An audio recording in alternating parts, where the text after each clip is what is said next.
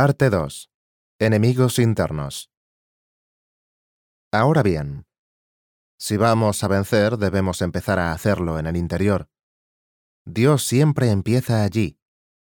Un enemigo dentro de la fortaleza es mucho más peligroso que uno afuera. La Escritura nos enseña que en cada creyente existen dos naturalezas luchando, una en contra de la otra. Porque sabemos que la ley es espiritual, pero yo soy carnal, vendido a la esclavitud del pecado. Porque lo que hago, no lo entiendo, porque no practico lo que quiero hacer, sino que lo que aborrezco, eso hago.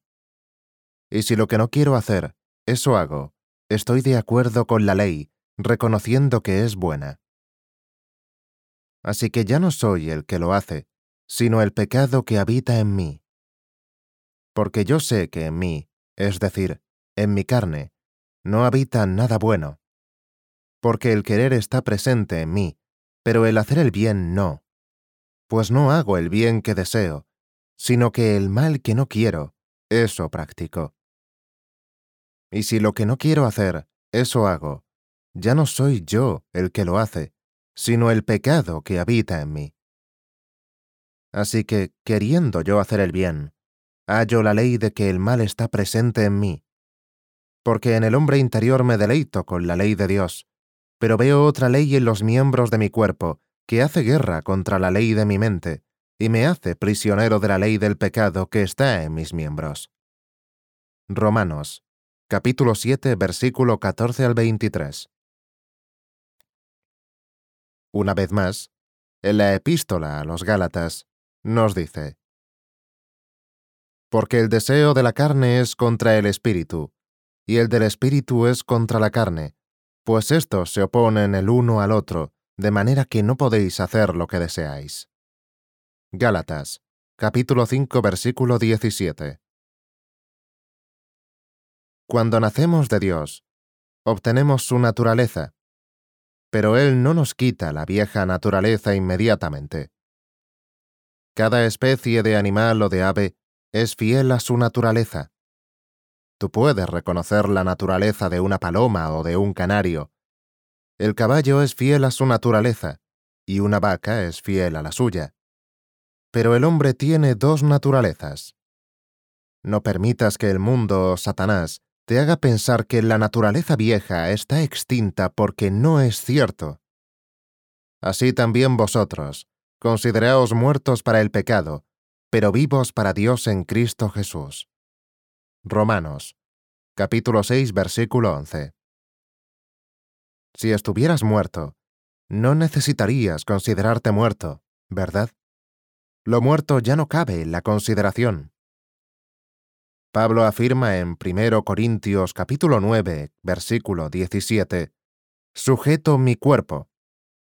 Pablo no hubiera tenido la necesidad de sujetar su cuerpo si su naturaleza vieja hubiera estado muerta. Por la ley estoy muerto, pero la naturaleza vieja está viva.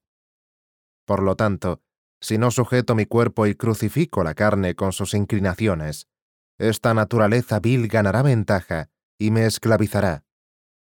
Muchos hombres viven sus vidas en esclavitud a la naturaleza vieja, cuando pudieran tener libertad si solamente vivieran la vida vencedora. El Adán viejo nunca muere, permanece corrupto. De la planta del pie a la cabeza no hay en él nada sano, sino golpes, verdugones y heridas recientes. No han sido curadas, ni vendadas, ni suavizadas con aceite. Isaías, capítulo 1, versículo 6. Un caballero que estaba en India compró un cachorro de tigre y lo amansó para convertirlo en su mascota. Un día, cuando el cachorro había crecido, conoció el sabor de la sangre. La naturaleza vieja del tigre salió a la luz y lo tuvieron que matar. Lo mismo sucede con la naturaleza vieja en el creyente. Aunque se subyuga, nunca muere. El centro del pecado es el yo. A menos que estemos vigilantes y en oración, la naturaleza vieja ganará la partida y nos apresurará a pecar, Una vez alguien enfatizó que el centro del pecado es el yo. Es el instrumento por medio del cual actúa Satanás. Después de todo, el peor enemigo que tenemos que vencer es a nosotros mismos.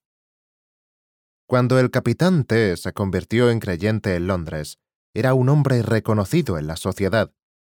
Después de haber sido cristiano por algunos meses, le preguntaron, ¿Cuál has descubierto que es tu mayor enemigo desde que te convertiste en cristiano?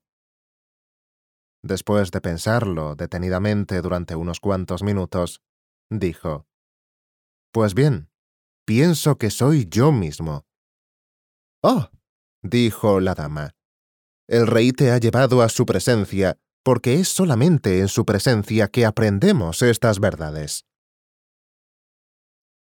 He tenido más problemas con D. L. Moody que con cualquier otro hombre que se haya cruzado en mi camino. Si puedo mantenerme en línea, no tengo problemas con otras personas. Muchas personas tienen problemas con los empleados. ¿Has pensado alguna vez que el problema eres tú en lugar de tus empleados? O si un miembro de la familia está constantemente contestando mal, hará que toda la familia actúe de la misma forma. Lo creas o no, es cierto. Si les hablas enérgicamente y de mal modo a las personas, ellas harán lo mismo contigo. El deseo. Ahora hablemos del deseo. Ese es un enemigo interior. ¿Cuántos jóvenes se arruinan por el deseo de beber alcohol? Muchos llegan a ser una maldición para sus padres en lugar de ser una bendición. Hace no mucho tiempo, descubrieron el cuerpo de un joven suicida en una de nuestras ciudades grandes, y en uno de sus bolsillos encontraron un papel en donde él había escrito, Yo mismo hice esto. No le digan a nadie. Es por beber. El indicio de estos hechos en la prensa atrajo 246 cartas de 246 familias, cada una de ellas con un hijo pródigo quien, temían, pudiera ser el suicida.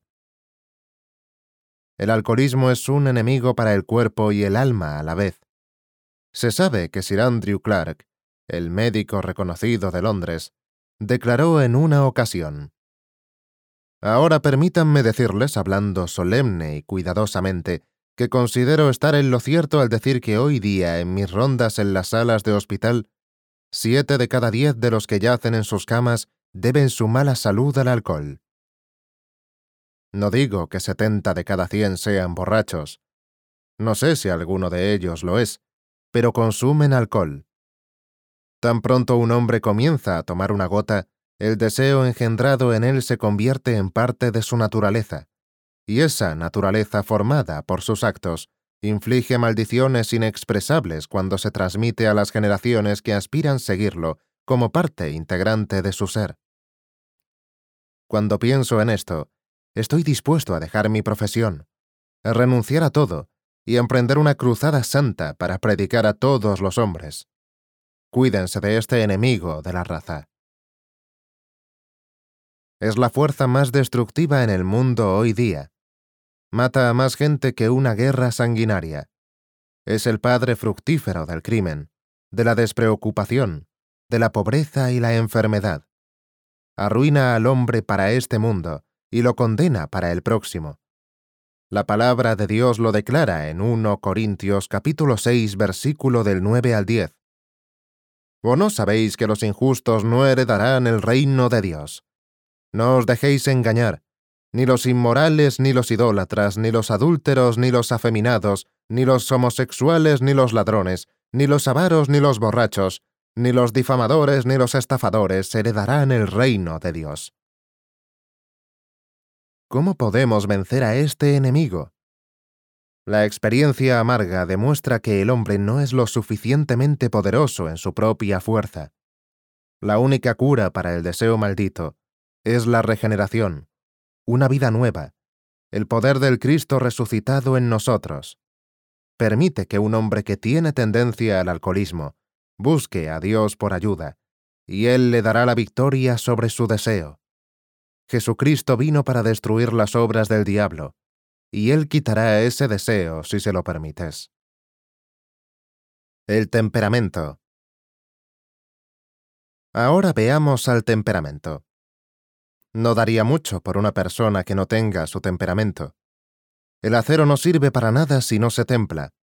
Pero cuando el temperamento se apodera de mí, soy su esclavo y se convierte en una fuente de debilidad.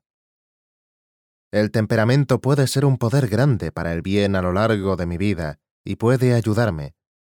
O puede convertirse en mi enemigo interno más grande y robarme poder. La corriente en algunos ríos es tan fuerte que los hace no aptos para la navegación. Alguien dijo que un predicador nunca fallará en hacer llegar su mensaje a las personas cuando habla de temperamento. Es sorprendente que muchos que dicen ser cristianos tienen poco dominio sobre el temperamento. Un amigo mío en Inglaterra visitó cierta casa y mientras estaba sentado en el salón oyó un ruido en la sala. Preguntó qué era el ruido y le dijeron que era el doctor que había tirado sus botas por las escaleras porque no estaban bien lustradas.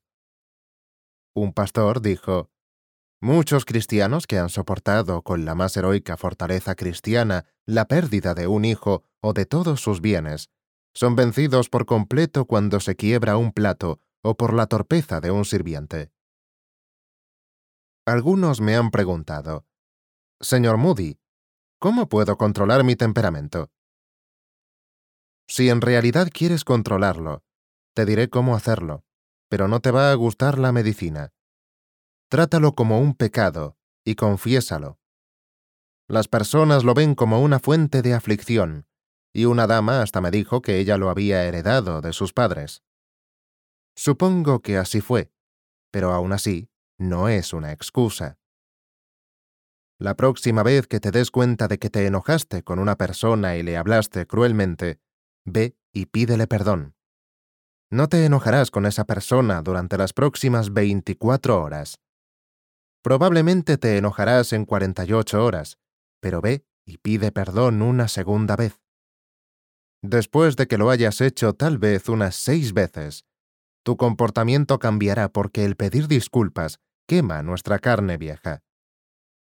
Una vez una dama me dijo, Tengo el hábito de exagerar y mis amigos me acusan de exagerar tanto que ya no me creen. Me dijo, ¿Puede ayudarme? ¿Qué puedo hacer para superarlo? Pues bien, le dije, la próxima vez que usted se dé cuenta de que está mintiendo, inmediatamente vaya a la persona y dígale que mintió. Pídale disculpas, diga que es una mentira, elimínelo de raíz. Eso es lo que tiene que hacer. Ella dijo, Oh, yo no lo llamaría mentir. Pero eso es lo que era. El cristianismo no vale ni un chasquido de tus dedos si no endereza tu carácter. Estoy cansado de palabrerías y sentimientos. Si las personas no pueden distinguir cuándo dices la verdad, algo está radicalmente mal, y es mejor que lo aclares de inmediato. Ahora bien, ¿estás dispuesto a hacerlo?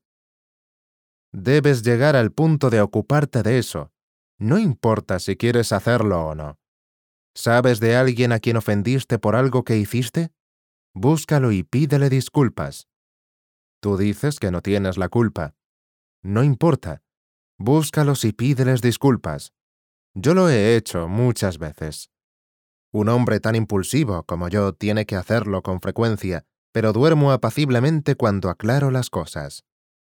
Confesar siempre conlleva bendición. Algunas veces he tenido que bajarme de la tarima para pedirle perdón a un hombre antes de seguir predicando. Un hombre cristiano tiene que ser siempre un caballero. Si no lo es, y se entera de que lastimó o hirió a alguien, tiene que buscar a esa persona y aclararlo de inmediato.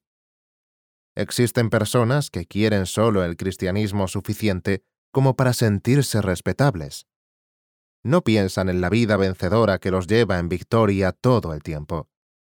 Tienen días tristes y días enojados, y los niños dicen, Hoy mi mamá está de mal humor, debes tener cuidado. No queremos ninguno de esos días delicados y tristes con sus altibajos. Si estamos venciendo, otros tendrán confianza en nuestro cristianismo. La razón por la que muchos hombres no tienen poder es porque hay un pecado maldito encubierto. No habrá una gota de rocío hasta que ese pecado salga a la luz. Escudriñate. Si todo está bien en el interior, podemos salir como gigantes y conquistar el mundo. Pablo dice que tenemos que ser sanos en la fe, en la paciencia y en el amor. Si un hombre no es sano en su fe, el clero toma la espada eclesiástica y lo corta de inmediato. Sin embargo, si él no es sano en el amor o en la paciencia, no se dice nada al respecto. Si es que queremos serle fieles a Dios, debemos ser sanos en la fe, en el amor y en la paciencia. Es un deleite encontrar a un hombre que puede controlar su temperamento. Se dice de Wilberforce que una vez un amigo lo encontró con una agitación muy grande. Estaba buscando un mensaje que había perdido y que la familia real estaba esperando. Y justo entonces, para hacer las cosas más difíciles, se escuchó un alboroto en la guardería. El amigo pensó, ahora con seguridad perderá el control de su temperamento. Apenas había pasado el pensamiento por su mente cuando Wilberforce se volteó y le dijo, Qué bendición es escuchar a esos niños queridos. Solamente piensa qué alivio, entre otras prisas, es oír sus voces y saber que están bien. La codicia. Toma en consideración el pecado de la codicia. En la Biblia se dice más en contra de este pecado que en contra de la embriaguez. Debo sacarlo de mí, destruirlo de raíz, y no permitirle que me domine. Pensamos que un hombre que se embriaga es un monstruo horrible, pero con frecuencia la Iglesia aceptará a un hombre codicioso y lo pondrá en posición de liderazgo, un hombre que a los ojos de Dios es tan vil y oscuro como cualquier borracho. Lo más peligroso de este pecado es que en general no se considera como horriblemente vil. Por supuesto, todos despreciamos a quienes atesoran su riqueza, pero no todos los hombres codiciosos son avaros. Otra cosa para tomar en cuenta sobre la codicia es que los ancianos son más propensos a ella que los jóvenes. Veamos lo que la Biblia dice sobre la codicia. Por tanto, considerad los miembros de vuestro cuerpo terrenal como muertos a la fornicación, la impureza, las pasiones, los malos deseos y la avaricia, que es idolatría. Colosenses capítulo 3 versículo 5. Porque con certeza sabéis esto, que ningún inmoral, impuro o avaro, que es idólatra, tiene herencia en el reino de Cristo y de Dios. Efesios, capítulo 5, versículo 5. Pero los que quieren enriquecerse caen en tentación y lazo en muchos deseos necios y dañosos que hunden a los hombres en la ruina y en la perdición. Porque la raíz de todos los males es el amor al dinero, por el cual, codiciándolo algunos, se extraviaron de la fe y se torturaron con muchos dolores. 1 Timoteo capítulo 6 versículo 9 al 10 Porque del deseo de su corazón se jacta el impío, y el codicioso maldice y desprecia al Señor. Salmos capítulo 10 versículo 3 La codicia sedujo a Lot, a Sodoma, causó la destrucción de Acán y de toda su casa, fue la inquidad de Balaam, fue el pecado de los hijos de Samuel. Dejó a Giez y leproso, dejó al joven rico afligido. Hizo que Judas vendiera a su maestro y señor por treinta piezas de plata. Causó la muerte de Ananías y de Safira. Fue la mancha en el carácter de Félix. ¿Qué víctimas ha tenido en todas las épocas? Te preguntas, ¿cómo voy a controlar la codicia? Pues bien, no creo que haya ninguna dificultad al respecto. Si te das cuenta de que te estás convirtiendo en codicioso, muy egoísta, queriendo tenerlo todo en tu poder, solamente empieza a repartir. Dile a la codicia que la estrangularás y que la eliminarás de tu propia naturaleza. Un granjero acaudalado en Nueva York, conocido por acumular su riqueza y ser un hombre muy egoísta, se convirtió Poco después de su conversión, un hombre pobre lo buscó y le pidió ayuda. Este hombre lo había perdido todo y no tenía provisiones. El recién convertido pensó en ser generoso y en darle un jamón de su ahumadero. Se dirigió hacia el ahumadero, y en el camino su temperamento le dijo, Dale el más pequeño que tengas. Luchó todo el camino hacia el ahumadero para decidir si le daría uno grande o uno pequeño. Para vencer su egoísmo, agarró el jamón más grande que tenía y se lo dio al hombre. El temperamento dijo, Eres un tonto. Pero el hombre contestó, Si no te callas, le voy a dar todos los jamones que tengo en el ahumadero. Si te das cuenta de que eres egoísta, regala algo. Determina que vas a vencer al espíritu del egoísmo y mantener tu cuerpo bajo control, no importa lo que cueste. Henry Durant me dijo que Goodyear lo había contratado para defender la patente del caucho. Si ganaba, iba a recibir la mitad del dinero que proviniera de la patente. Un día despertó y cayó en la cuenta de que era un hombre rico. Dijo que ahí peleó la lucha más grande de su vida. Si iba a permitir que el dinero fuera su amo o si él iba a ser el amo de su dinero. Tuvo que decidir si iba a ser esclavo del dinero o hacer del dinero un esclavo. Al final, él obtuvo la victoria y es así como se construyó la Universidad Wellesley. ¿Eres celoso o envidioso? Ve y haz algo bueno por la persona de quien sientes celos. Así es como se curan los celos. Los matarás. Los celos son un demonio y un monstruo horrible. Los poetas imaginaban a la envidia pálida y delgada, morando en una cueva oscura, escondida en una esquina, nunca regocijándose excepto en la desgracia de otros, e hiriéndose a sí misma continuamente. Hay una fábula de un águila que volaba más alto que otra, y a la otra no le gustaba eso. Un día esta última águila vio a un deportista y le dijo, Quisiera que pudieras derribar a esa águila. El deportista le dijo que lo haría si tan solo tuviera algunas plumas para su flecha. Entonces, el águila se arrancó una pluma de su ala. El deportista tiró la flecha, pero no alcanzó al águila rival porque estaba volando muy alto. El águila envidiosa se arrancó más plumas y siguió haciéndolo hasta que perdió tantas plumas que no podía volar. Entonces el deportista se dio la vuelta y la mató. Si eres celoso, la única persona a la que puedes lastimar es a ti mismo. Había dos hombres de negocios con una rivalidad entre ellos de mucho tiempo, que incluía muchos sentimientos amargos. Un día uno de ellos se convirtió. Fue con su ministro y le dijo, Todavía siento celos de ese hombre y no sé cómo superarlo.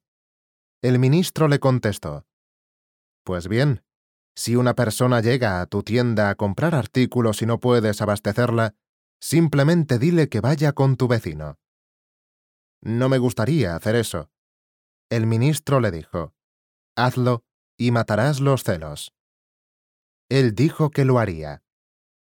Cuando un cliente llegó a su tienda buscando artículos que él no tenía, le dijo que fuera a la tienda de su vecino cruzando la calle. Después de un tiempo, el otro hombre empezó a enviar a sus clientes a la tienda de este hombre y la brecha se sanó. El orgullo. Luego tenemos el orgullo. Este es otro de esos pecados que la Biblia condena fuertemente, pero que el mundo muy rara vez reconoce como pecado en lo absoluto. Ojos altivos y corazón arrogante, lámpara de los impíos, eso es pecado. Proverbios, capítulo 21, versículo 4. Abominación al Señor es todo lo que es altivo de corazón, ciertamente no quedará sin castigo. Proverbios, capítulo 16, versículo 5. Cristo incluyó el orgullo entre las cosas malas que provienen del corazón del hombre y que lo corrompen. La gente tiene la idea de que solamente los ricos son orgullosos. Pero ve a los callejones y te darás cuenta de que algunas de las personas más pobres son tan orgullosas como los más ricos. Verás, es el corazón, Las personas que no tienen dinero son tan orgullosas como las que lo tienen. Tenemos que aplastarlo. Es un enemigo. No hay necesidad de tener orgullo de tu rostro, porque no hay ni uno que sobreviva diez días en la tumba. No hay nada de qué enorgullecerse, ¿verdad? Pidámosle a Dios que nos libere del orgullo. Pero no puedes simplemente cruzarte de brazos y decir, Señor, sácalo de mí. Debes trabajar con Dios. Vence tu orgullo cultivando la humildad. Pablo nos exhorta. Revestíos de tierna compasión, bondad, humildad, mansedumbre y paciencia. Colosenses capítulo 3 versículo 12. Pedro nos recuerda, Revestíos de humildad en vuestro trato mutuo, porque Dios resiste a los soberbios, pero da gracia a los humildes. 1 Pedro, capítulo 5, versículo 5.